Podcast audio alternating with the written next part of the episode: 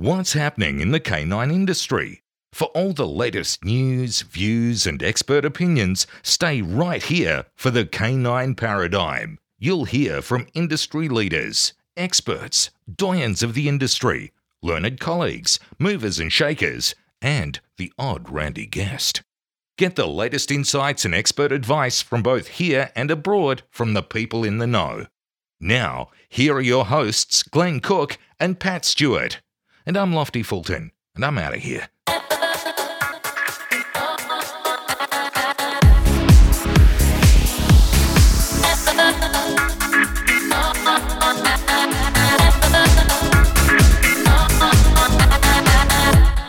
Welcome back to the Canine Paradigm. I'm your host, Pat Stewart. I'm joined in studio today by my co host, Glenn Cook, and on the line via Skype, making his triumphant return to the dog world, Mr. Forrest Micke. Hey, boys. Yeah. Good to see you. Good morning, I think I say. Great to have you on Yeah. the show, buddy. Yeah, Thank you very much for uh, joining us. Yeah, my pleasure. Good to see you guys. So now, just over, we're well, we're just on a month now until you're actually back on the shores in Australia again. We're really looking forward to it. We've got heaps of people very, very excited to have you back again. You took a little break for a while, Yeah, I did. yeah? Good for the soul. Yeah, it was. It was. You want me to tell you about it? Yeah, love to, yeah. if, if that's okay, if that's okay. It's okay. called a leading question for us. You got to play along. yeah, play my games, damn you. see how it's going. Yeah, it was good. I think that I just wanted to strike a little bit of a different balance in my life. So I was doing a lot of traveling for the training and doing a lot of my own training myself. Yeah, I just felt uh, a little bit disconnected from a sense of community around me, at least where I didn't feel attached or connected to the place that I was living. So I wanted to dig a little bit in to uh, the community around me. I wanted to travel less. It was taken away from my own dogs, so that was that was a realization that I had, and that was a little bit hard on me. And um, yeah, for about six years, man, I was on the road quite a bit. So I just thought it was a good good time just to take a step back and reprioritize a bit. Um, my dogs are getting older, so I wanted to get a little bit more concentrated time in with them.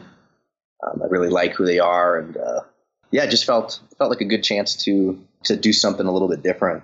So what I did is, I don't know if you guys, I don't know how much you knew about this. Anybody that's listening, maybe they wouldn't, but I had this Sprinter van, so I kind of built that out a little bit and uh, packed the dogs in. And for about nine months, we just kind of cruised. And I was in Wisconsin at the time, which is in the middle of the United States. So I went over to the West Coast where I have some friends, and there's some really great views and some great great roads to cruise over there. Some really nice states that have a lot to offer. So I spent about nine months just cruising around with with the three dogs in the van. Yeah, man, that was good. That was really awesome. I had a girl with me for a little bit of that time. She had a dog too, so that was pretty cool. So we had four dogs and two humans living in a little One Sprinter sprinter van. yeah, yeah, man, it was uh, it was good, but it was lovely. It was a great experience. We talked about kind- this with Josh last week when he was on the show, and we've talked about it before amongst each other and other people have been guests on the show as well because I understand that, and many people who have been in the industry for a while understand that teaching is very taxing. It's great fun, and it's it's something that you feel a great amount of gratitude to people that they enjoy the show and they love coming along, but it really is quite taxing. That uh, you come away from it feeling very drained. It's not anyone's fault. Like people don't do the wrong thing. It's not about people being terrible or awful to you. It's just it's very all consuming. And when you're discussing concepts with people and all conversations that you're having is around your learning theory, it just consumes everything else in your life. It do, it seems like there's no time for anything else. And you kind of lose touch with everything else that goes on around the world, like your non dog friends, some of your family. Everybody starts to miss out after a period of time. Mm. Yeah, no, that's true. That's true. My sister just had a couple of kids, so um, I like being an uncle, and it was a chance for me to get to know them a little bit. Like I said, spending more time with my dogs, getting to know the people that I actually live live around instead of being on the road and away all the time. So, yeah, it was neat. It was really good for me. It was healthy, and um, I am like Pat had said at the top. I guess I am getting back into dogs a little bit more again. I mean, I'm never not into dogs. We can't help it. I've, I've got them, and I've got people that I'm always you know helping along. Uh, I just didn't want to travel as much, and I was feeling burnt out, like you said, from it. So just finding a way that I could, yeah, strike a new balance and then re-emerge and sort of doesn't feel like a re-emergence. It's always I'm always doing something dogs, but um, to open myself up again in a healthier way to going out and and doing stuff. So Keep it a little there's bit- there's Keep it a bit um, more sustainable, right? Yeah, for sure, absolutely. Um, there's something with you know we we all you guys are dog trainers too, so we want to do things skillfully, and dog training has always been one of those those things. And I know that I know how you guys like to train and and the information that you like, and you work hard at it. So it's the same for you, but um, you know, we want to be skillful in our dog training and, and we also want to be skillful in other areas of life. And I'm just saying skillful, like um, just doing a good job at it, whatever that means, doing a quality job, whether it's being a husband or um, you know, a partner to somebody, a father, a wife, a woman, a gardener, just anything that you take on in, in your life. Um, I've just always wanted to, to do it in a good way and be proud of it and, and to do it skillfully, I'm saying. So I felt like um, the, my world got big really quickly when I started traveling and you know, it was a good thing. It was a blessing. People were responding well and wanted to learn from me, and I was getting invited a lot of places, and that was great. And before I knew it, um, I just felt pulled in a lot of different directions, and I didn't feel like I was able to be as good as it, at it then uh, when there was so much going on. So I felt like just for me personally, it was good to dial back a little bit and to look a little bit more closely at what I was doing, so I could approach it in a way that I felt was yeah, just a little bit more honest and a little bit more in control, I might even say, mm-hmm. and uh, and skillful. And so the dogs is always something that I felt like training was art, and uh, teaching I felt is a little bit the same way. And uh, but I wanted to be good at the other things I had going on in life too, and those were suffering a little bit. So yeah, just being a little bit more well rounded.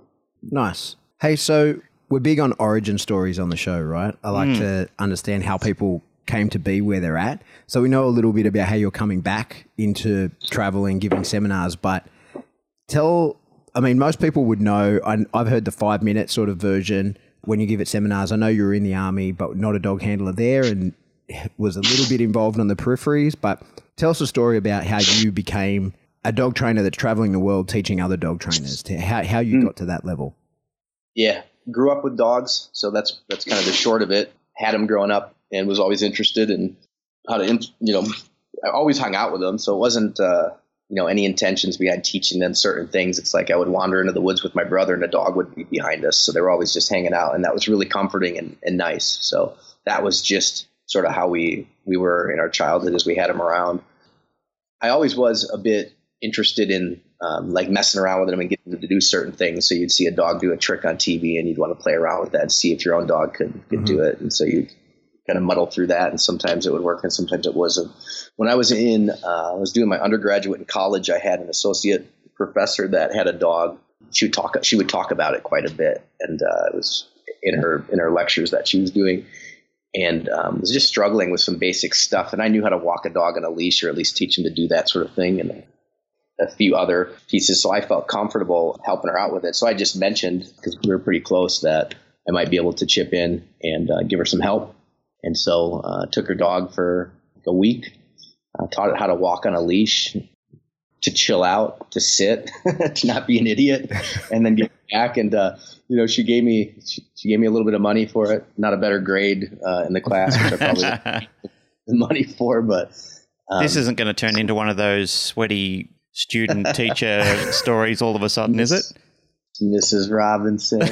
And then, uh, yeah, man, that was it. It was like the first time I took some money for dog training. So it was always in, you know, it was always something I enjoyed doing. Uh, my, my, buddies in college had dogs and uh, my friends at home had dogs. So it was always just something that was really natural to have around.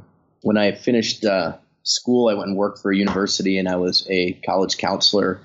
And uh, I did that for about four years. And somewhere in there, I started making more time for myself to train dogs on the side. So just in the area that I was living, I noticed that people needed some help. There wasn't many services around, so it was basic stuff. Again, teaching dogs to walk on leashes and recall, and just like uh, telling people it's okay to get outside and, and do a little bit more with them. Mm-hmm.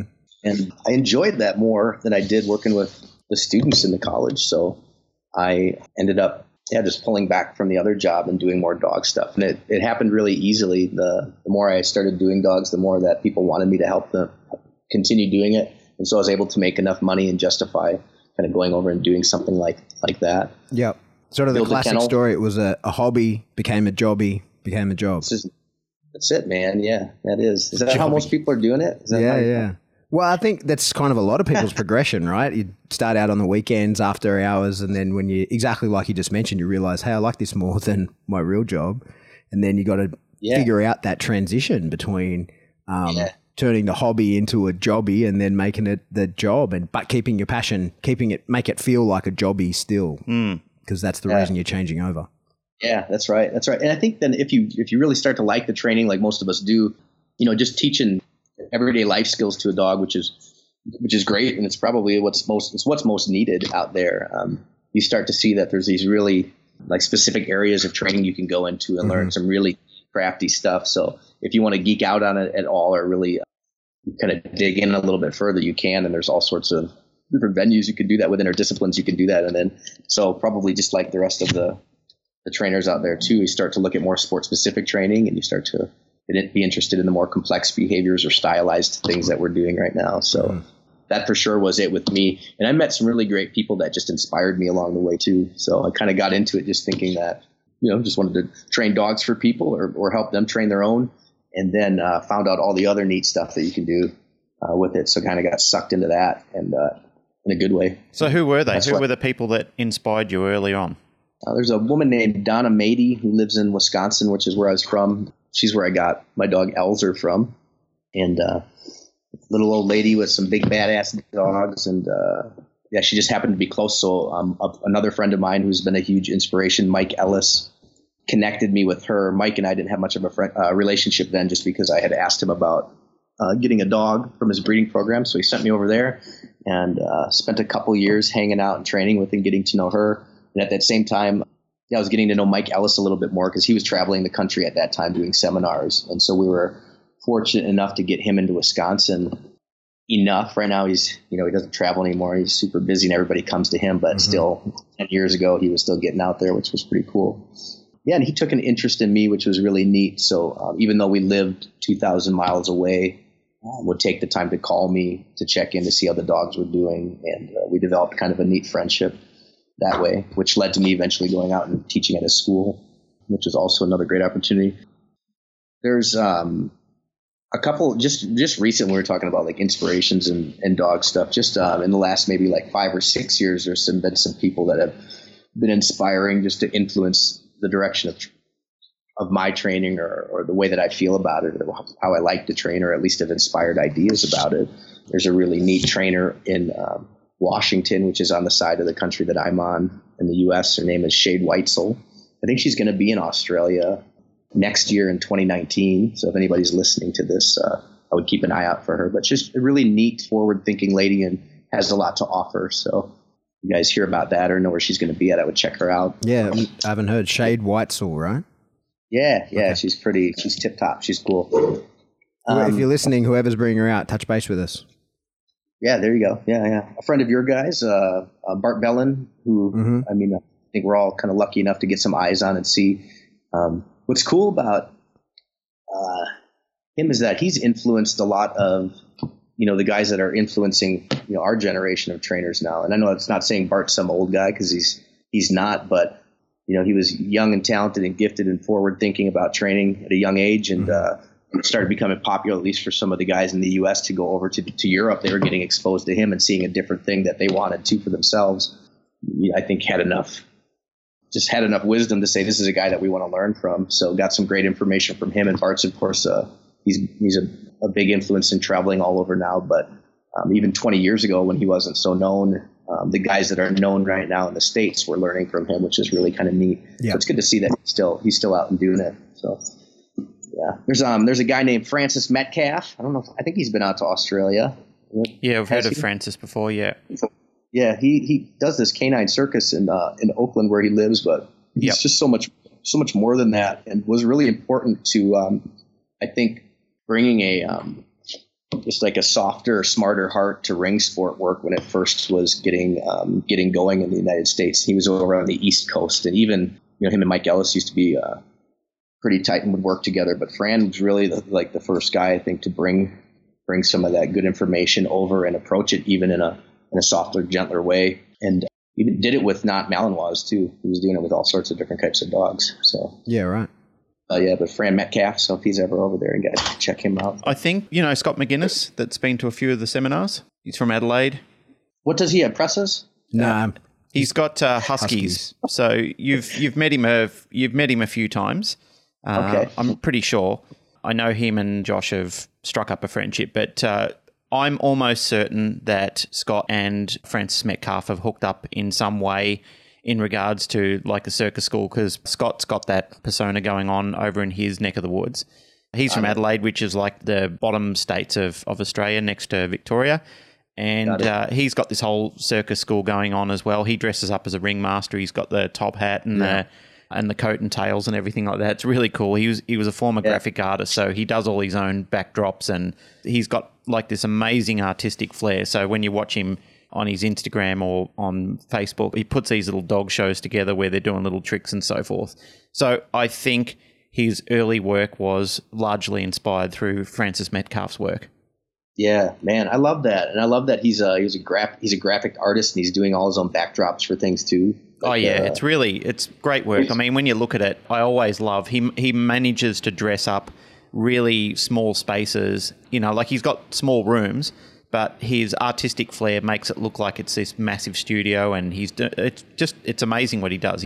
And he's a really lovely guy. Like he's an awesome dude. I think that circus school stuff's really cool because it kind of gives people permission to have fun with their dogs. Yeah, it's different. Right. So it's like instead of the training being laborious and the dog must do this and the dog must do that, and it's like, hey, hmm. like here's a trick, and there's a, you know, training. Good training is good training, no matter what you're actually teaching the dog to do. Like engagement is anything. So if you're teaching the dog to sit pretty or whatever, and you're doing a, you they work the, I think they work the lure into the sort of presentation, so you never really have to bother fading the lure because that's part of your the hmm. the pizzazz. Hmm.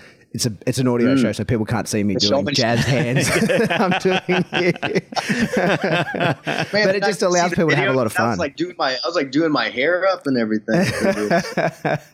See how long this shit's getting, boys? I know. I was when it when it first fired up. I was like, "Excuse me, Mister, is Forrest Micke around?" I think I've only ever been over there with a buzzed hairdo. So Yeah. yeah, folks, will be, they won't recognize me when I come. Yeah, Pat. No, I think that's it, man. The showmanship too is in like the body, the luring, and what you're Yeah. doing with your body handling and stuff. But You talked about it before, Forrest, where you said that training is largely an art. And if you can transform that art and that passion into some performance or some sort of show where people have a better relationship with their dogs, I think that's an awesome outcome. Yeah, for sure. I think um, I I look at it, or I want it. I want it to be mostly an art still, right? There's of course good science out there that tells us like why things are working the way they are, and and uh, how we can piece together, you know, certain things to make beha- to make to make behavior look really nice and reliable. Um, so there's science behind it, but for me, I always feel like the, the people that are approaching it artistically and and have a little bit have that heart for it are the ones that are always going to show the best, do the best, put the most time into it, enjoy the journey, that sort of thing. yeah, I don't know if that makes sense, but it's um, It, it makes a lot of sense because I think that if you're too stuck on the science of it, too stuck Right. on the rigidity of it, it, it comes out Right. through your work and it doesn't it doesn't appeal to people. It doesn't have the same appeal. It doesn't mean the same to them as it means to you. And that's mm. fi- it's it's not a problem to be precise and enthusiastic about your training, but if you expect it's kind of you know I learned about a lot of this in the early days, not just in dog training, but just in general, is that things that mean a lot to you may not necessarily mean a lot to other people. So mm. if you if you want to find success in things, especially in a uh, in an in a art form connected with people, Forrest is just showing a picture of his. showing us the dog. Is that dog Elza that that, you just showed us? that's Elzer. Yeah. So yeah. how old? sorry. How old's You he know, now? He's just over eight now. Yeah, right. Um, and then the female's back back there. Yeah. Who's that? Which one's that one? That's Endy in the back there. Oh yeah, That's littermate to Elzer. And then that's that's Amos, the border collie. Is that your dog or a family dog? All all three are mine. Yeah. Cool. The border collie is the one that doesn't get at. Well, I mean, he all he does is run this property. I live on three acres out in this uh, this farm area, which is awesome. And he's like a he's a border collie through and through, man. But I didn't mean to interrupt you, dude. Just No, that's to show you fine. my- That's that's all good. Just wanted to show you my spread. People have been working out for years how to put a sock in my mouth. So. just show him a picture of a dog. I think you're right Yeah, though. I, got- I think the really good the really good dog trainers I see are like the science has now caught up to what they're doing, and the science is just explaining why what they've been doing for years works. You know, But you like, can implement it together. Like Yeah. it's it's a successful it's a symbiotic relationship if you can get the science and the art to Mm. um, collide together. Yeah, but Bart talks about that, like you know the jo- dopamine jackpot study. Like he says, "Oh, that because I don't like to reward too much, so now I understand why not rewarding too much has been working for the last forty years. It's not that he was doing it on purpose; it just was what he was doing, and now he understands why it was working, rather than was actively trying to implement it." Mm, mm. Yeah, and I think that's important. That's an important thing to kind of note is that um, we've got more words and to explain what we're doing now. So uh, when we go out and teach, we're able to explain that I think to folks in a way that they're able to grasp it better too, which is cool. Because I think um, you know, I bet when I was first started attending seminars, there's some really really gifted and talented trainers. A lot of times they struggle to find the words to put to what they were doing. So Yeah. you walk away and you'd be impressed with their dogmanship and the way that their dogs work, but you didn't always have a way to reproduce that or even understand, you know, uh, how you could do that yourself. hmm And so now people are getting really good at breaking down or explaining the small pieces of how they're getting to where they're getting to. And it's what it's done, I think, is made training more available to people and not just ones that um, are intuitive and you know feel comfortable with animals and can kind of think on their feet and but even like the analytical the analytic types. I'm not sure how this is going to sound coming out, but I worked with some folks that is real analytical and everything kind of had had to be numbered and, and quantified and sort of um, you know put it in order so they could follow this list and come out with some outcome. And hmm before training information was as available as is now that was nearly impossible to do because all you had was the time you spent must messing around with your dog trying to come up with something. And now there's a lot of step-by-step processes that you can go through to, to make behavior. And you know if you if you control your environment and the resources and you've got a dog that's you know cares about what you're doing um, you can get there because the pieces are so clear and you can work on these little small things. It's hard to screw up. But still it's i think it's the folks that um, you know that that have that feel that are always would come out on top whether it's competitively or whether it's um, training faster or more expediently or just the final product looking um, artistic or uh, Yeah. or beautiful poetic even something like that. So At the end of the day, I think you've got to be able to read a dog and see how it's going and like to really be. That's that's the people that it, you can't learn that they can just do it and they can uh, see in their session how the dog's feeling, modify their mm. session, more of this, less of that, whatever it is, because mm. it. Mm. You can't you can't really teach that I don't think and there's people That's right. I see some people doing stuff and I think fuck I, like I'm so bad compared to them like you know they can read a dog so much better and get so much better results from the same time frame by modifying their session on the fly. Mm. And here I am like, no, we're doing six reps. This is what we're doing. I don't, yeah yeah I don't care. This is this is what I've decided is happening, and that's what we're sticking to. Yeah, I don't think Yeah, rigidity has a place in many things dog related. It's it's one of those things. Like you said, it's you go out to do a session and you've got a game plan, and the dog basically says that's not what's happening today, mm-hmm. and you've got to you've got to be with it to change your mindset to say, okay, well. That didn't go the way I planned. Don't take it so personally. Remain calm, and either the session ends there, or you have to be flexible in what you're doing. that's right man that's life huh That's is, life. yeah, pretty much. Hey, like so since we've got you on the line, I remember one day we were at lunch and we are talking about how you had just written the rules for Chinese sport. They asked you to sort of come up with a, a ring sport version specific for them. And I think you'd Yep. done one trial and judged it for them at that point. Yep. Um, how's that going? Is that still going ahead? Do you know? Where's, where's that at? Yeah, yeah, that's that's been amazing. Um, that's right. So about five years ago, as I, when I first went over to China and I did a seminar, and the, the people that organized it had a plan. They wanted to come up with. Um, they actually wanted to bring PSA over there, Mhm. which, which you guys are. I'd like to hear a little bit about how your trial just went and how that's going. Um, but they wanted to bring PSA over. I'm not sure how they got a hold of me because I'm not a PSA guy, but I think I had a friend that was connected over there that said I could come over and do some protection work. So I went over there and did a five day seminar. I worked worked a bunch of dogs in a few different disciplines, and then we got together in this round table with a bunch of folks and talked about what a sport could look like over there. And I ended up convincing them that they should make their own sport. So instead of bringing PSA over, that they could do their own thing. Um, and they've got some resources. They've surely got a lot of people that are interested in doing it. They work hard. Uh, all the folks that I've met over there, like once they start, um, they really go for it. So we did. I did write a sport called CPP, stood for Chinese Personal Protection, and it had elements of PSA, Schutzhund, Mondio ring, even French ring. So as, as far as the exercises and things that the decoy could do, um, and the way that the handling went, that was great. And so it's five years later. I was just there in December I thought they were bringing me in to judge another trial. So they had called up and said, We wanted to come and you could do a two day or three day seminar beforehand, and then we're going to have this competition and you can judge it. And um, just leading up to it, they had, and I think this was smart of them, they actually wanted uh, Chinese decoys and a Chinese judge. So the sport has evolved. Now these Perfect. other folks, they're educated and capable, and I think that's the right thing.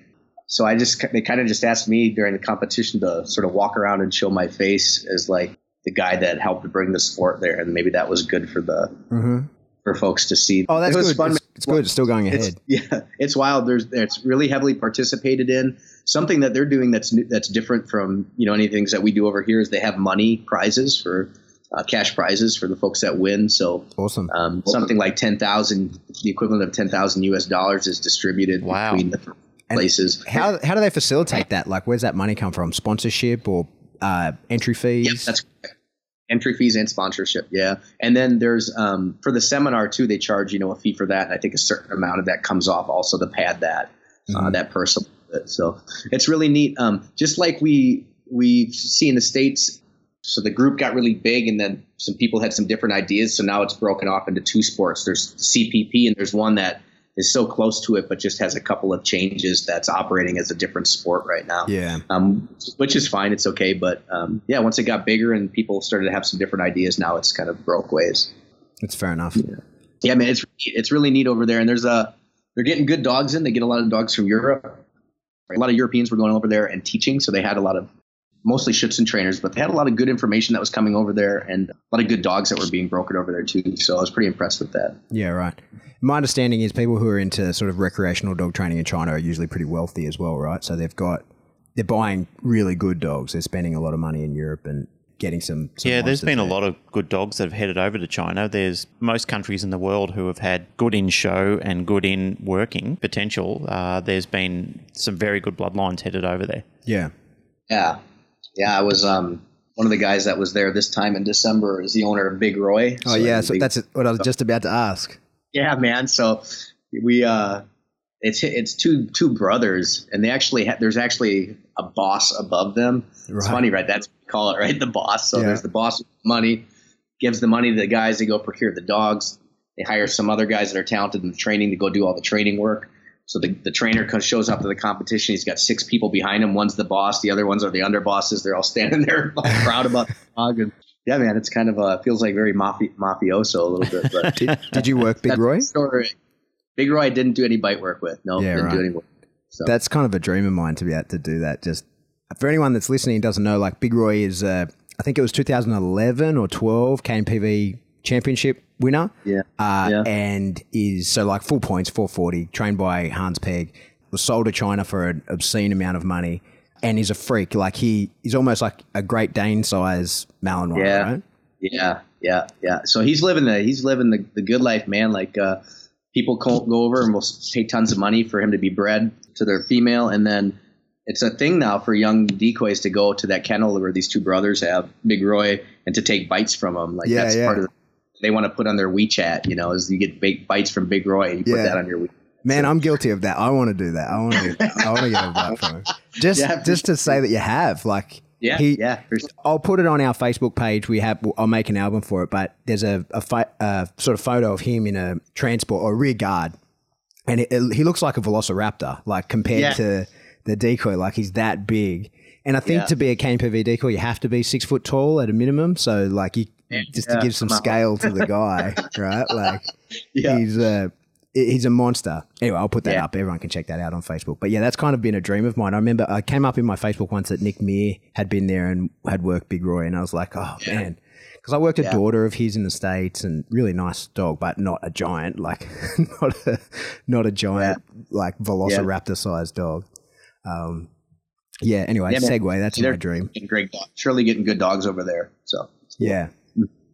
Um, what they are learning now is the um, you know fat, the training young dogs up. So they're procuring. What I've seen is procuring a lot of dogs that have come over, uh, trained and good, and so there's fin- there's a maintenance thing that they have to do to keep the dogs where they're at, and so they're probably a little better at that at this point is maintaining dogs. So that's the information that they've probably had the most exposure to um, is taking a dog with some training and, and kind of keeping it there.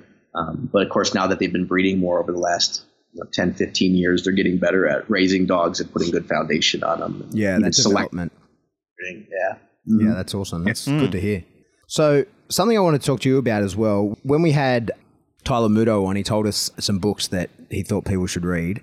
And I actually, in my like sort of dog training notebook, I have like at the back, whenever people are giving their seminars, I flick to the back and write down the books that they have recommended. And a lot of the ones in my notebook came from you. So, what are you reading currently on? So, tell me, first thing, what do you think is the your dog training Bible? If you could only read one book on dog training, which one would you do? Which one would it be? Yeah. And then, are you reading anything at the moment? Yeah, I just finished a book called The Story of Edgar Sawtell, and uh, it's not it's a, a fiction book, and it's the um, it's about a kid whose dad's got this breeding program, and these dogs are kind of they've got like a bit of a magical undertone to them or something. There's something about them that's a bit out of this world.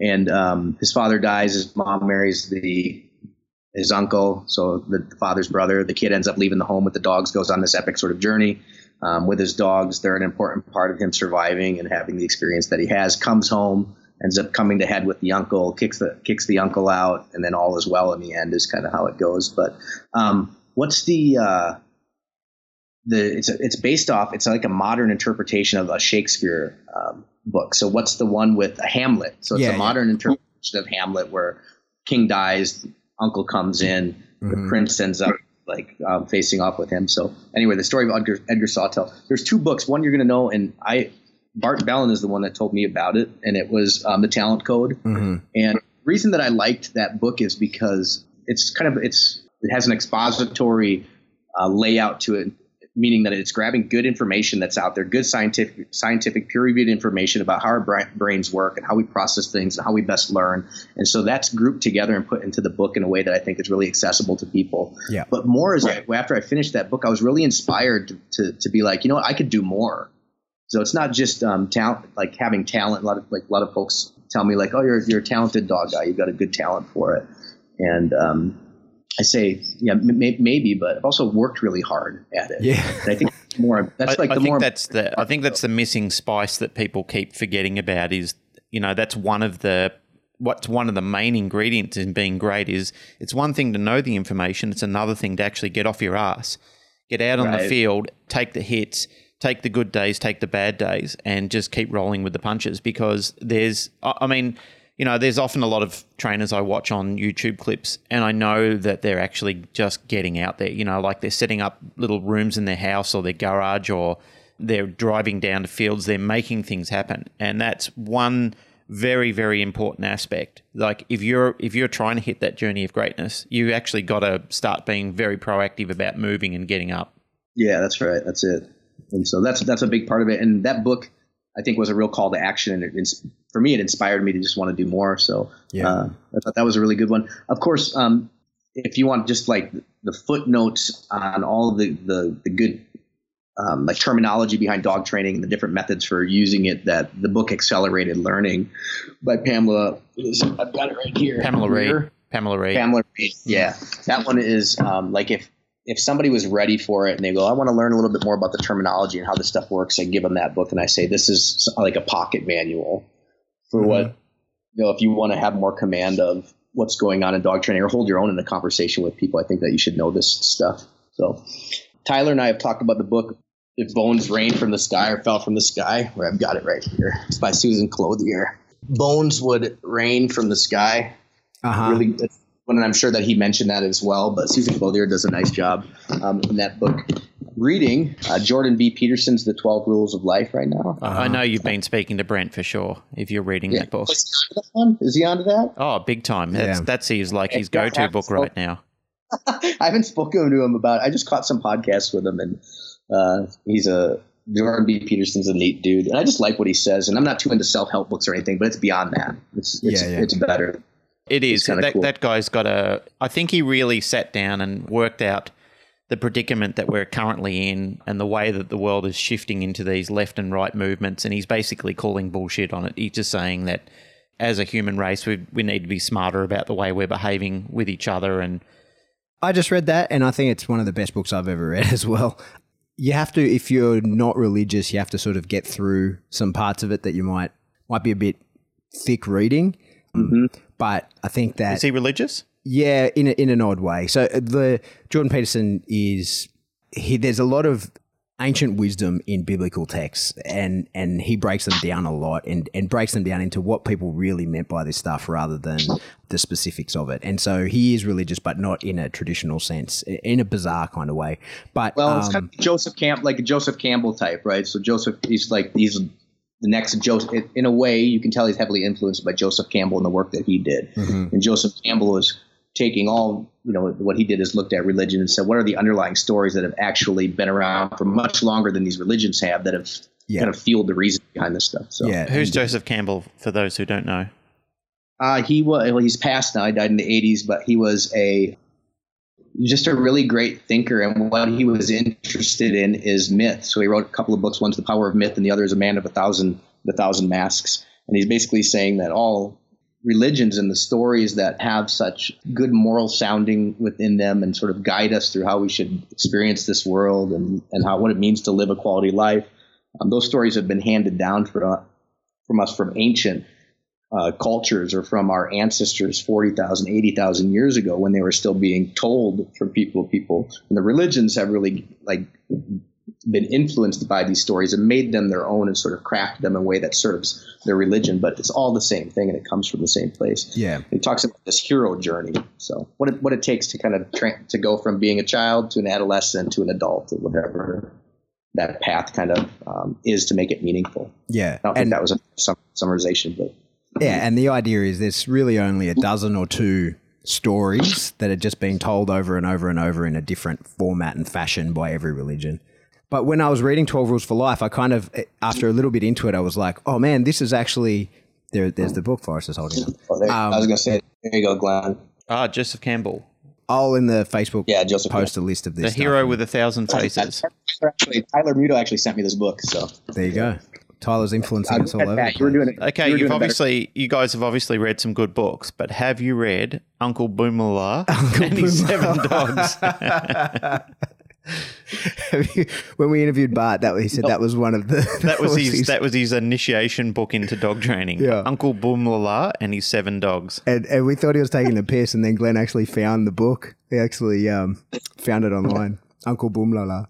But yeah, so when I was reading Twelve Rules for Life, you know, you start out reading it and you sort of go, "Oh shit, this is Twelve Rules for Dog Training." Like, there's, Yeah. it, it applies in every way. And I then a haven't little read it, and I'm inspired to oh now. mate, you got to, yeah, Um, um, I've and listened to podcasts, but I haven't read the book. you got to read the book. He, he then then it goes a little bit deeper, and I'm like, "Oh, this is Twelve Rules for uh, parenting," and then. I'd pick something up and I'd be like, "Oh, this is twelve rules for business relationships," and then I realized, no, it's twelve rules for life. like it applies, it Which is what he applies- said.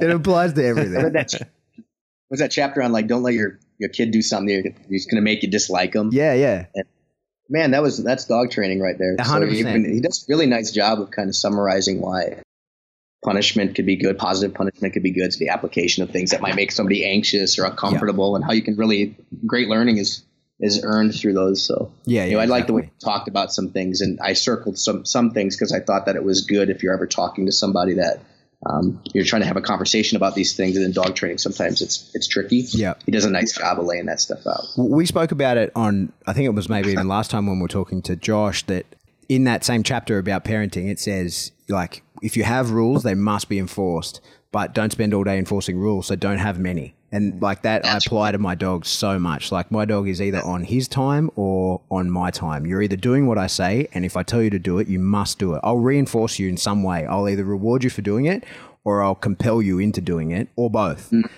I guarantee hmm. if I ask it, it's happening. Mm, but that mm. comes with the responsibility of not asking it very often and not asking it unless you're in a position to do those things. So, like a lot of my, a lot of the time, my dog looks like I have no control over him, and I, I could ask him to do stuff. I could give him, but why? Like I don't need to. I don't need to show off what he can do. Like there's a time when we do that in the trial field, whatever, when we're training.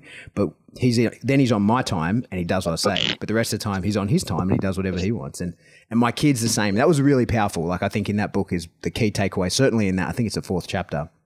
Mm. certainly that is important in that. I think like if you have rules, they must be enforced, but don't spend all day enforcing rules. So don't have many rules. That reminds me of an old quote. It was part of our handbook in Australian dog training back in the day, which was never give your dog a command until you're in a position to enforce it. Yeah, And it was part of the Bible of learning uh, or initial learning that we used to preach to customers all the time because people would be yelling commands to their dogs flat out, non-stop, and no results were happening. And as a fact of that, unlearning was hap- was Yeah. taking place. So I, my, I, I'd say almost the exact same thing. I just say unless you can reinforce it, and by reinforce it, I mean reward if it goes well, like a positive reinforcer, or if that if it's not going to happen, you can negatively reinforce the dog into doing it, and then you can still positively reinforce afterwards. I say you must be able to reinforce every behavior you ask for.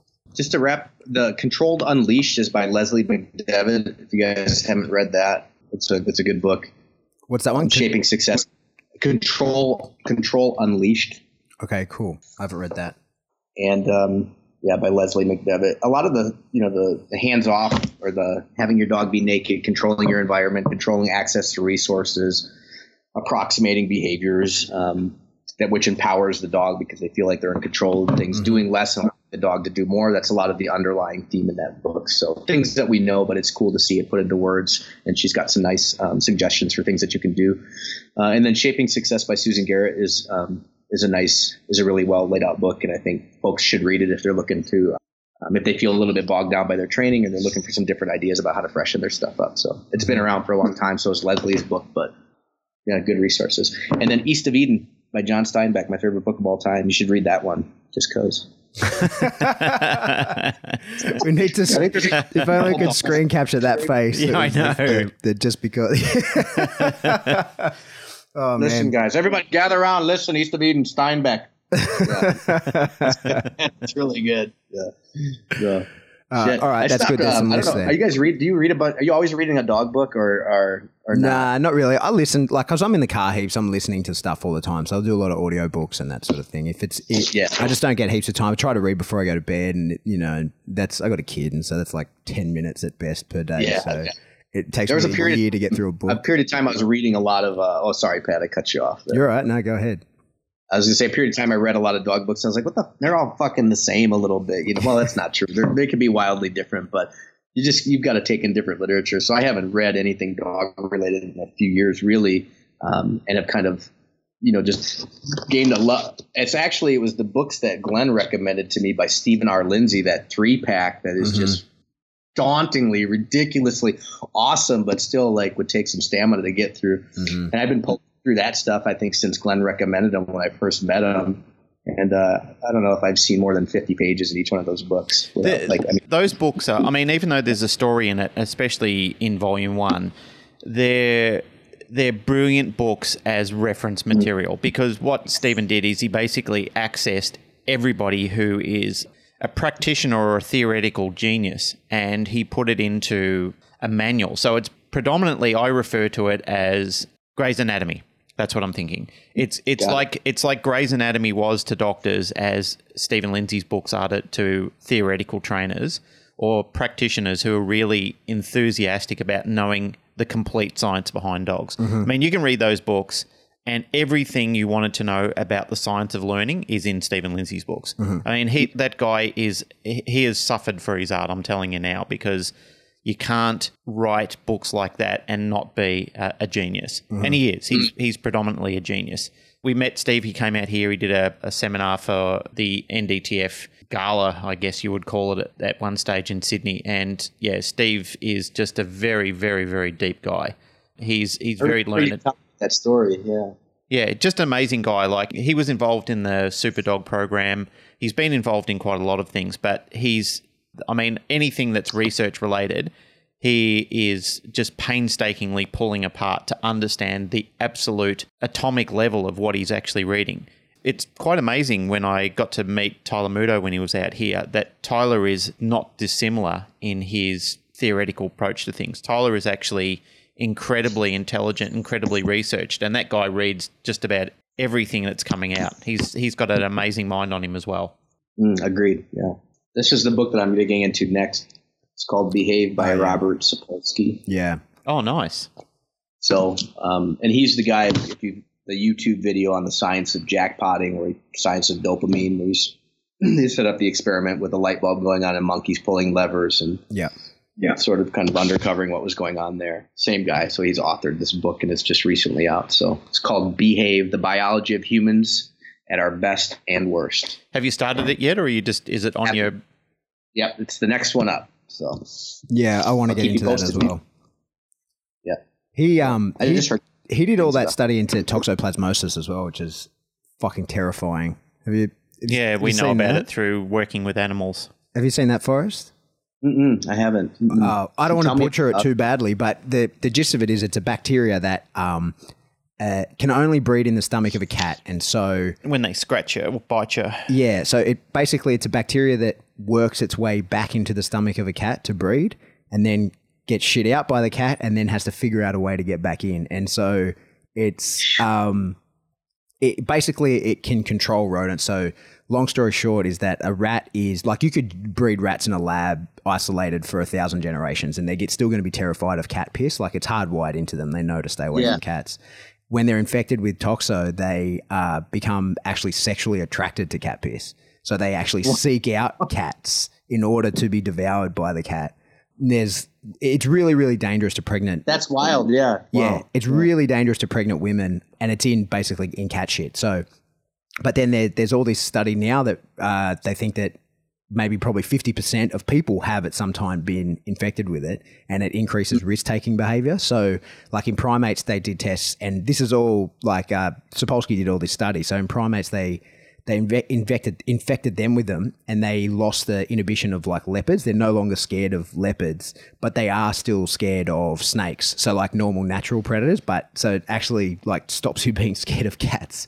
But they reckon in That's crazy. yeah, so then in like you know adult males 18 to 35 you get infected with this it just makes you crazily like and so um, organ donors are often motorbike accidents right so they start testing these guys killing themselves on motorbikes and they're usually infected with toxo. So they're out doing stupid shit popping wheelies on their motorbike and you know hit the wall. And perhaps they were not going to do that if and of themselves. And that i'm probably butchering it. Someone can correct us if i'm getting anything wrong but the gist of it is it's a bacteria one of you know there's billions and billions of bacteria right? This is one that we know a fair bit about and we know for sure that it affects behavior. Like in in in one way or another it makes you do things that you wouldn't do if you were not infected with it which i think is terrifying because there's billions of bacteria and this is just one that we know a lot about um, Wild.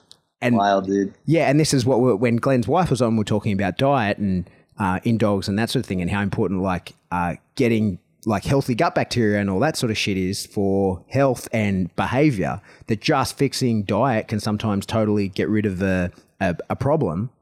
Just mm. because the, the the organism's working correctly, or you don't have these influences by bacteria that are doing shit that you don't want done.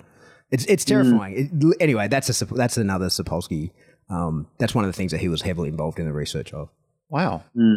It's terrifying, man. Like, I, uh, Hopefully, uh, I'm not infected with toxoplasmosis. we probably have been at some point. They reckon fifty percent of us have at some point. Maybe that's why I'm an idiot it. and I go But it can't breed. popping wheelies on my motorbike. yeah, my well, it could be right, but it can't breed within Are you you. getting, uh, are you getting good bike time in England? No, Have you been? unfortunately. Uh, well, actually, the, this coming weekend, I've got a, a three day ride coming up, which I'm really pumped about because I don't get. I seem to be more busier and busier in the business than what I ever used to be. There's always something more. There's NDTF or seminars or something that's preventing me from going. So yeah, when I do get to go, I'm really sort of excited about it because it just gives me a breakaway. And it's I explained it to mm. somebody the other day. I won't spend too much time on it, but I explained it to somebody the other day that motorcycle riding for me is like meditation because I don't mm. have to think too much about everything else that's going on all the time because when I'm out there I'm actually I mean when you're when you're riding you're not only you're enjoying the ride but you're also concentrating on not killing yourself.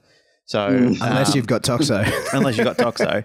But um, it's look, it's awesome. But you you got to have your wits about. You've got to make sure that, especially in some of the areas that we're going out, that kangaroos don't come flying out of the side of the the road and and take you off. Or I mean, it could be a wombat or something like that. One of the um, Australian native wildlife that we're desperately trying not to run over while we're out there. So touch wood that doesn't happen this weekend. But it's uh, Yeah, it's good. It just gives you a breather. It gives you, like, you know, pretty much your hiatus that you've taken for a while to mm. center yourself. I do the same with my writing. I do it to, because I live at a kennel, I'm around dogs all the time. I'm speaking mm. to dog people about dog behaviors pretty much mm. every single day. That it's just nice to, to be with people who don't want to talk about dogs, who want to talk about riding or just drinking a couple of beers and having a chat and just in, enjoying a different variation of life. It's important.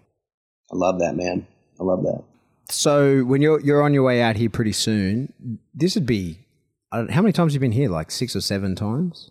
I think this will be the sixth sixth, sixth time. time. Yeah. What what is possibly left for Forrest Micke to do in Australia? I don't know.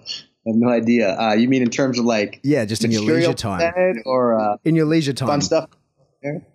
yeah. Um, you got any plans? Uh, no, well, so I always like seeing uh, you guys, so that'll be good. I'll be in a few days early, so um, looking forward to spending time. I think I'll be hanging out at Glenn's place or mm-hmm. with the crew over there. Um, I might do uh, a little bit of protection work with a few folks before the seminar. There's some Mondio Ring. There's a Mondio Ring club that's over there, and there's a mm-hmm. couple of people that are prepping for a trial that are friends of mine. So I've considered that.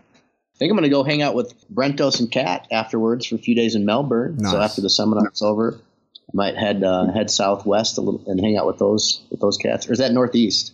Yeah, no, south. yeah, south. Yeah. Southwest. I was thinking about. I'm looking at it upside down. I, I, like, uh, you know, just like they're your friends, they're my friends too, and it's always nice to kind of check out a place outside of Sydney. So yeah, but really, um, yeah, you know, Australia has been such a neat place for me to go. I've been well cared for. Uh, you know, the times that I've been over there and the people, you guys are always just really receptive to the training and uh, such great students. It's humbling too. You know, there's a lot of good information that's coming over there and a lot of uh, worthy people that are that are that you guys are getting access to. So just to be able to to kind of still be a part of that is pretty special for me. And to be able to travel, I mean, you know, I know at the top of this conversation we were talking about that um, I took a step back from traveling and just needed to strike a little bit of a, a different balance, a better balance in my life. And, um, but it's been a real gift, you know, that I've been able to go all over the world and, and make money doing that and share something that I really love. Um, so to be able to speak to people on that and put my hands on dogs all over the world and experience different cultures and, and uh, I mean, it's been incredible. So um, I hope I didn't make it sound like it was a drag or it was a bad thing because it wasn't It was no, I don't think to, that's to ever. I don't think that's ever come across in any of the time you've been here. I, I, I actually, I see your your interpretation of training rubbing off onto a lot of people while they've been over here, and they're actually better trainers and better handlers because of it. And that's the great thing about when we do have uh, guests over from other countries when they're teaching is that they have an interpretation of training, something that they've collated and learned from a lot of their mentors and books they've read and seminars they've attended personally that they've got a an art form that they've been able to introduce to people much like yourself like you've got this really nice motivational and inspiring way of of training. You've you've developed your own art. You've become which I think is very important after a period of time that you become your own person. And you developed your own name your own person because you became very passionate and learned about it. And you can see like I said you can see that interpreting well with students that you've worked with and, and some of the uh, the flair that they've developed in their dogs, especially in people who have gone off to do competitive work. It's really, really nice to see. So that's the side of it I always enjoy. Oh, appreciate that, Glenn. Yeah, it's nice to hear. Um, What's going on with PSA over there? What are you guys doing? Well, we just had our second trial ever uh, a few weeks ago. We did a whole big spiel about it, but me, Glenn, and one girl, Jay, got our level one. I got super lucky, nice. so I still need to do a lot of uh, foundation work. Like I need to in my training, I still need to look at trying to pass a level one, despite that we have, because I got lucky. And I just, my dog's still very young, so that's um, what I'm kind of working on at the moment. Just sort of building some big entries and grip work and that sort of thing. Our obedience is pretty good. Now we're working up level two, so pretty soon, yeah, like when we're ready, and it, I think we're a fair way off. We'll be starting to get some people trialing in the twos. There's three of us that can can can start that. Mm. Which I don't know how familiar you are with PSA, but in the level twos, like all the obedience is done in the presence of two mm. decoys.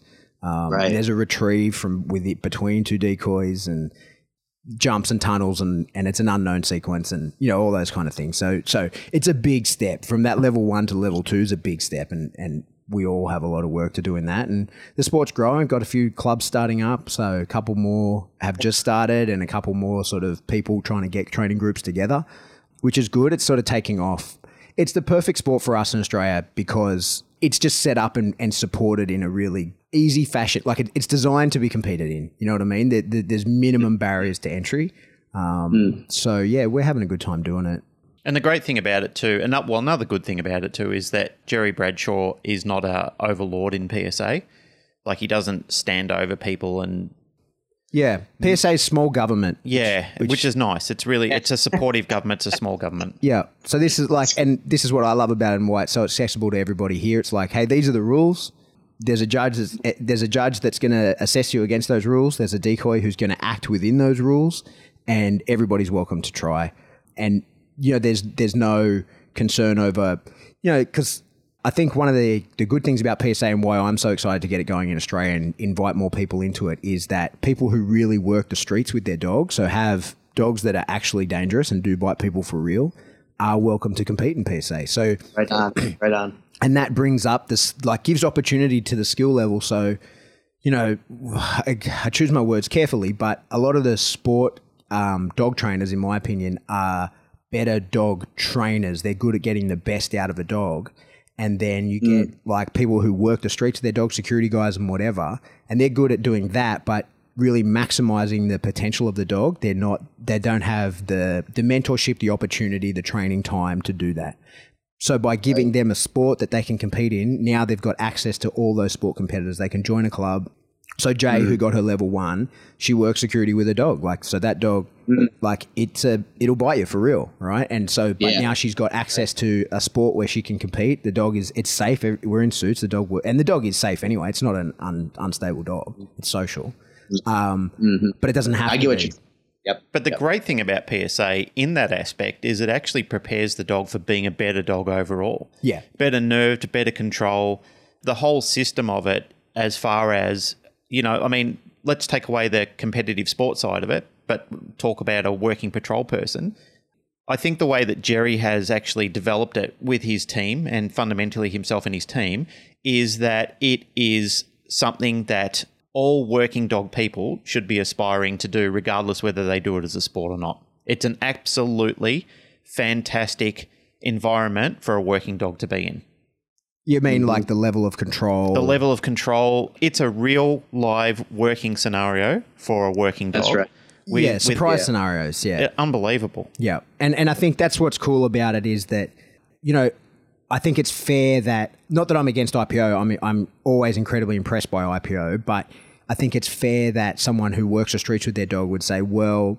I don't want to condition my dog to these routines too much because whatever he's going to face in real life, I don't control. I need I need him to be able to think on his feet. I need a creative dog. I need a dog that is a problem solver. Mm. And if I'm always doing the same routine, if I'm trying to get good points in this picture, he needs to learn these pitches to get the points to be competitive. Mm. PSA is the opposite in that if you have a dog that's too highly in the routine, he will not do well in a surprise scenario where you, you truly have no idea what's coming. And so the dog really needs to know the commands. And the example I always use of that is outside of bite work. You know, I've seen a trial where in the obedience, the handler has to heel over a door that was on the floor, like just to, you know, taken off the hinges, or it might have been a table. I don't know. I couldn't see from the video, but you put the dog in a position in motion down onto the door. You go into a blind, mm. two decoys pick up the door start walking around with it, and now you do your wow. change. Now you do your changes of position, right? Wow. So your dog, yeah, and so your dog needs to know the changes of position, right? He doesn't he, like.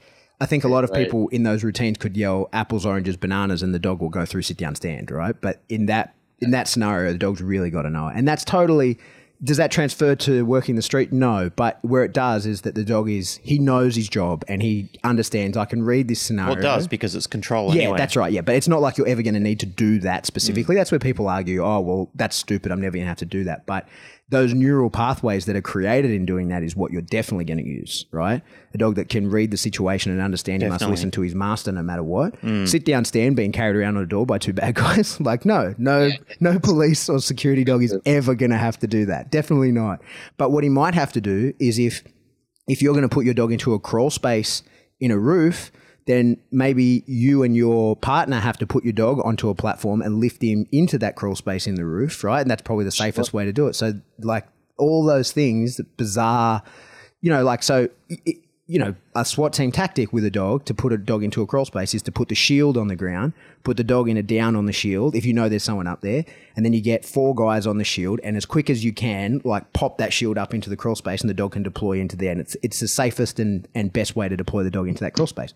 So Yeah. if your dog knows how to down on things, be lifted, moved around, there's an application for that. And the only way you find that hole in your training is when someone says, "Okay, do this," and your dog just bites that because because that might be you know again transferring this over to real world stuff that like. A guy in his body armor in all of his assault gear looks a hell of a lot like a decoy. Hmm. So he's got to understand. No, I'm standing on this thing and I'm doing what my boss says, despite what my urges tell me what to do. I'm doing what I'm told. So anyway, I love the sport, man. I, I love it. Um, I I want to push as deep into it as I can. My keeps you goal- thinking. It, it's, yeah, it's a. It really keeps you thinking. It keeps your mind active because it's so different than than following a, a set routine. And and again, that's not taking the piss out of anybody that's involved in any type of dog sport because both of us, and I know yourself as well, because you're you've been involved in Mondio and French Ring and IPO and so forth. I can't tell you how wonderful I think it is that people are actually getting out there on the fields and working with their dogs and obtaining a, a title or, or even just trialing. Doesn't matter if they get the title or not, but the fact that they're Sure. actually getting out there. I, I think the other thing I, I get like, it, man. I get what you guys are saying. Yeah, I get what you Yeah. guys are saying. and it's, It's- a and, you can give a career to a dog as well, which That's is right. Like, Yeah. it unlike some sports where you know, like say. I, I love KNPV, but you just do it the one time, right? That's Mm. it. And then the dog, he's got his certificate, and you don't. Te- people tend not to trial a second time because you can lose your certificate in KNPV, right? Like if you don't pass the second time, he's no longer got his patch one. Yep. Um, so whereas in in Mondio, in PSA, like you, a dog can compete till he's eight eight years old. You can just keep trying to get higher titles. You can keep trying to get higher points, and you can compete against people. It's not like um, you smash a dog through the program. He's finished. Off he goes. But start the dogs again. love it. I mean, Randy just Yeah. Randy was born to do PSA. He just loves it. Randy. Yeah, he loves it. He He's matured, man. Since you would have seen him, he's a different. He's a big boy now. He thinks he's a big cool. tough guy. we had a session um, last week, and he just I don't know. He he. It's two weeks since the trial. We sort of had to break ourselves from it. Hadn't done much, and uh, he had a session with Pat, and he just came out like quite pumped. yeah, yeah. He was and angry. uh, yeah, he was angry, and he was hurting Pat, which Yeah. was quite He exciting. feels like a big boy, huh? Yeah, Yeah. thinks he's a big boy now. So, ha- your dogs, I, I was surprised to hear you say that. I always thought your dogs were from Mike. I thought that Elza was from one of the Loup de Soleil dogs. Yeah, they are. They're both uh, Loup du Loup du Soleil dogs. Oh, they Um, are okay, but not bred yeah, by him. Donna, yeah, Donna Mady, who bred them, just had both the breeding pair, had the breeding Right. pair with her. So Right, the mom and the dad. But Jackson, uh, the father, was um, from Mike. Mike sent it to Donna, and then so was the, the mother, uh, Right. Vodka. So Okay, just one thing I was going to say on think uh, the PSA. Um, I think you guys are the perfect fellows to kind of head that, and I think that if uh, because you'll create the right culture around that sport there in Australia, and I think that hap- that matters a lot. Um, it seems to matter here in terms of the number of people that choose to get involved in a sport and how long they stay participatory in it, and if you can sort of you know create this culture that feels like um, uh, a support a community create the supportive community where you're interested in bringing good people in that are um, serious about their training but also lighthearted and inviting to others and um, you know, recognizing each person where they're at individually in their training and able to sort of reach them and encourage them from that point. I think that's a big deal there's been um, i think the sports that suffer in participation over here are the ones that um, they they because of the people people involved, maybe they seem to be um, exclusive in nature, um, or it's it's hard to go in and make friends right away because um, that they're a bit clicky in some senses. So to breed this culture that's really inviting and open to people, I think that's the way to to get it going. And you guys seem you're perfect for that. I feel like so. I think yeah, it's thanks, be, man. We're trying. Well, the whole the whole concept of working with animals is bigger than you, and you know I think that's that's a good message for anybody. Certainly, a hard one I've had to suck up in in past times is that it's it's not about you. It's about the community, and it's about paying it forward that other people need to learn it to carry it on. There's plenty of things you guys would have experienced it yourself, Pat, would have you would have Forrest, that if you meet somebody who just blockade you on knowledge, they take it with them and it's it's lost forever. You know, I mean, yeah. rather than have it scribed in the archives that people can actually have obtain that information and, and pay it forward to somebody else. You know, other people, younger people are going to be the future. And and it might you might not be best friends. You might not have the most wonderful relationship with them, but that's something that you've got to work out in yourself as well. Something that you've mm. got to get through and get past. And sometimes, you know, it's a it's a little bit of compromise. You don't have to make it such a personal thing. And I think this is one of the things that a lot of clubs do is they make it very personal. Like you said before, they make they turn it into a click and they create this exclusivity where they stop people being able to access it, which is kind of kind of stupid. It's not kind of yeah. stupid, it's largely stupid. It's just not it's not creating any survivability in it. Yeah, that's right. That's right. I'm really opposed to the like famine mindset in in really anything, you know what I mean? Like having like no, this is my special sauce. Stay away. Like it, it's just counterproductive in, in a lot of ways. That's why we do this and we give away heaps of information on this. And I don't think it, it doesn't, it, people are not going to not employ you because you gave too much. You know what I mean? They're, they're only more likely to employ you because of how much you gave. Because you can never give everything. You, it's impossible. You, even when people are paying you, you can't pass on everything you know. So there's always yeah. more. People always want to get more, and then you, you it's you're free to give away as much as you can and should and feel like you you you're willing to because the more you I find the more you give the more you get given and and and, yeah. and by that I mean in work like the more yeah. you, you know we talk about some really specific things that say I do in training we've we've done podcasts on and uh, explain it in as much detail as you can in an hour of podcast but then I, I get work from that people want to pay me to find out more and have it re-explained to them and so I just think that the more you give, the it all just comes back around. That's not like a ethereal. I'm not being trying to, you know, like I don't want to hug trees and talk woo woo, but it's just new age there, Pat. buddy. But it's just the truth. You just is that patchouli I smell? you just can't give away too much. I, I feel like we need to screen capture that. I know. Face. You that. need to be capturing that somehow.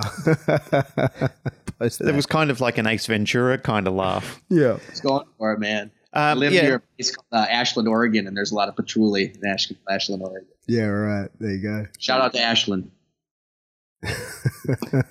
hey, um, I'm, I'm not totally holistic about it either. I mean, even though I've just made that comment before, there are some people that shouldn't be in it, and they, there are some people that should be kept away from the sports and the yeah well I, think that there's people that i don't want to be around but i think it's important to allow people to turn up and make a fool of themselves. Like i think that it's important that people like the on the trial field if you want to if you want to rock up and make an idiot of yourself you're welcome to do it because um it's not our job to tell you because of who you are in your personal life that you can't no no no Go it's not field. Uh, you're right i 100% agree with that it's but there's people i don't want to train with and i don't have to but yeah agreed yeah Oh dear, we could talk about that forever. Mm. Hey, so the seminar, Forrest. what's the. Are there still dog spots available, Glenn?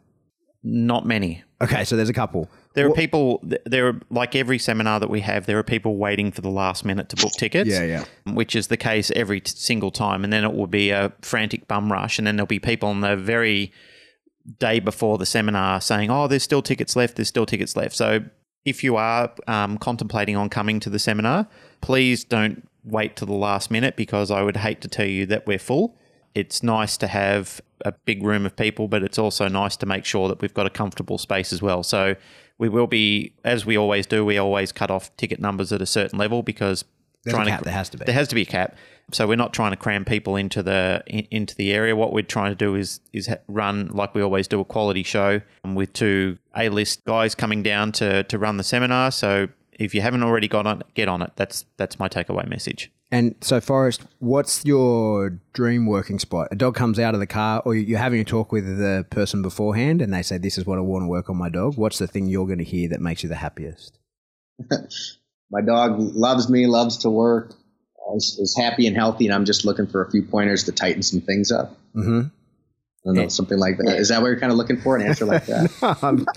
and, and, and in what area? In obedience? stable as can be, and loves to bite and smell and doesn't do anything wrong. And all I want to do is make perfect heeling. I'd be like, cool. so you are somewhat of a, a heeling master. That's kind of the sort of thing that people could potentially work on. Um, You'll bring in your bite suit, right? So pe- you'll be catching some bites. People who are competitive sports. Get ready for Randy. Yeah, ready for well. Yeah, so to, just to back it up, yeah, I, I mean, I do a lot of heeling work, uh, like in the states and when I go on seminar. But um, you know, that's just a piece of it. And heeling is just a fun, complex behavior that I've enjoyed making, so it's helpful for people. But for the seminar, if we're talking about what we're going to do there, this is kind of a different layout than I've ever done before because I'll be Josh and Josh and I'll be presenting um, together or switching off, and we thought that would be kind of neat because we have different areas that we've focused on in the last you know five to ten years each other individually. So he's I've learned a lot from Josh. I, he probably would say the same for me. We click really well. We have a neat friendship, so we thought it would be fun to come over to Australia and present together. Specifically, what I'm presenting on, I'll save until we actually um, get there. And I think there was a write up that Glenn probably presented or some of the topics, but. Uh, they, always take on a little bit of a life of their own to the time together, depending on how the dogs show up. So that'll be Yeah. good but there's going to be a problem solving portion of it. So that's kind of, you know, where are you at and where would you like to be? Uh, and then there's some specific um, concepts that I'll be, I will be detailing about um, that I just find are most useful right now. Or when I'm going around uh, and teaching or working with people, I've, I've noticed some general concepts that I think are misunderstood or just aren't out there and available enough yet to people that I think are really important. So a lot of that time will be spent laying those things out. And of course, we've got one day that we're going to do um, some bite work, which is cool because the last time I was there, I think maybe it was with the insurance. We we couldn't really do it on the property because we didn't plan for it, and I think this time we did. So Yeah, I think that was the case. Yeah, we, we, yeah we've up, we've updated our insurance, and our insurance does cover it does cover the sport side of things. So Yeah. because we're officially running a sport here now, and we're not training like just your average Joe how to go out and teach their dogs to to bite people. We're actually a legitimate sporting dog club. So that's the angle that that the insurance company is happy with. got it. So so yep, I'm bringing the suit, and uh, I mean, you guys, I think you, you probably know me. I just like to have a good time and for people to enjoy themselves, for some good information to get out there, and hopefully um, that folks leave with a smile on their face and with a desire to put a little bit more work in, um, and also to feel empowered to do more um, on their own, which I think is important. Um, you know, I, I was I saw Bart a couple years ago in Virginia, and he said the way that he said it is he said the fuck around time with your dog is really important, right? And that's, that's exactly how he said it. He's like, you got to fuck around with your dog, and I mm-hmm. can't do his accent, but and I just thought that's been the most important thing to me as an individual developing both just my relationship with you know this this other species, this different animal, but also all the neat things that I'm trying to train him to do is just spending time goofing around and making mistakes and, and working through it. And if you have if you give yourself permission to kind of sit in that place and do it and you put the time in, you can't that that's really priceless. That's more than anything you could almost do in terms of going to a seminar and taking in information or having somebody constantly telling you what to do because you'll never get that same sort of qualitative aspect to your work as if you're just putting the time in and goofing off. And I see that a lot in the states now that training information is everywhere and uh, people are you know, we're putting a lot of information out. It's you can access it really easily. More people are getting involved in training, um, and you want to do a good job. You know, you're seeing all this these beautiful um, pictures of humans and their dogs out there, and you want to match that, and and you don't want to you know do the wrong thing, so you're uber careful, and you're almost afraid to to just sit and goof off with your dog and try things. And I think that that um, is so important that you're open to that and courageous enough to just dig in and say, I don't care. I'm just going to see how this goes.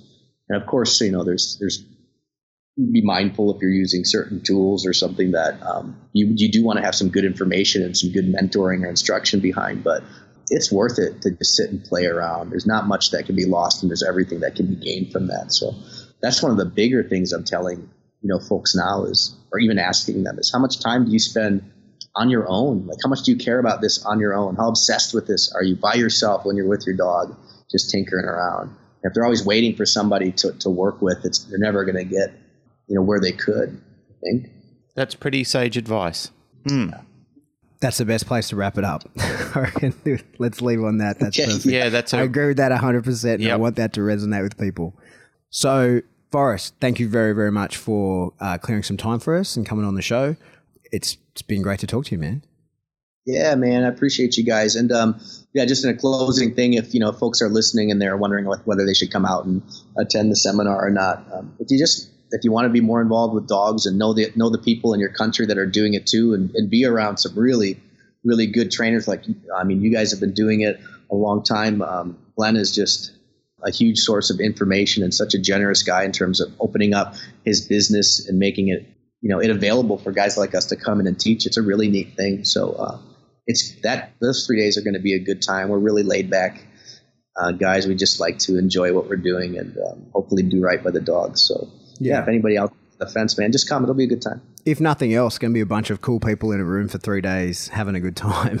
And uh, I think we're going to do a, a a live podcast where you and Josh are here. We're going to do a panel with uh, you, me, Pat, and Josh, and just in the Oh. in the training studio and with the guys that want to hang around, drink some beers, have a pizza, and uh, just make it a good casual night to share some information. Cool, man. No, I appreciate that. That'll be good. Yeah, no, that'd good. be. It was. We did it with Chad and Jay when they were here, and we had a great time with it. It was a, it was a really fun night, and everybody really got into it. So hopefully uh, you'll enjoy it as much as well. We will. Uh, get ready for some beers too, because you know Josh is a mad beer nerd, and uh, he's he's already hitting us up for. Pat's got this like dodgy place in Leichhardt where he lives, where you just walk in and the floor and the ceiling are about to fall in on top of you, and It's not. no, it's going to be awesome. I'm just trying to figure out when that when we're going to do that. Yeah. But anyway, yeah, we'll, we'll we'll, figure we'll it find out. time. Got to find time to have some fun. Forrest, thank you very much again. Mm. That's it for another episode of the K9 Paradigm. As always, if you like what you're hearing, please jump onto whatever subscription service you download us from. Like, rate, share, subscribe, tell a friend, all those things, and that helps us get out, get the message out there to more people who might be interested in what we have to say. And if you want to get in contact with us, the best way to do that is via our Facebook page. We are the K9 Paradigm on Facebook. Check us out on Instagram as well. We are the K9 Paradigm there. That's it. Glenn, cue the music.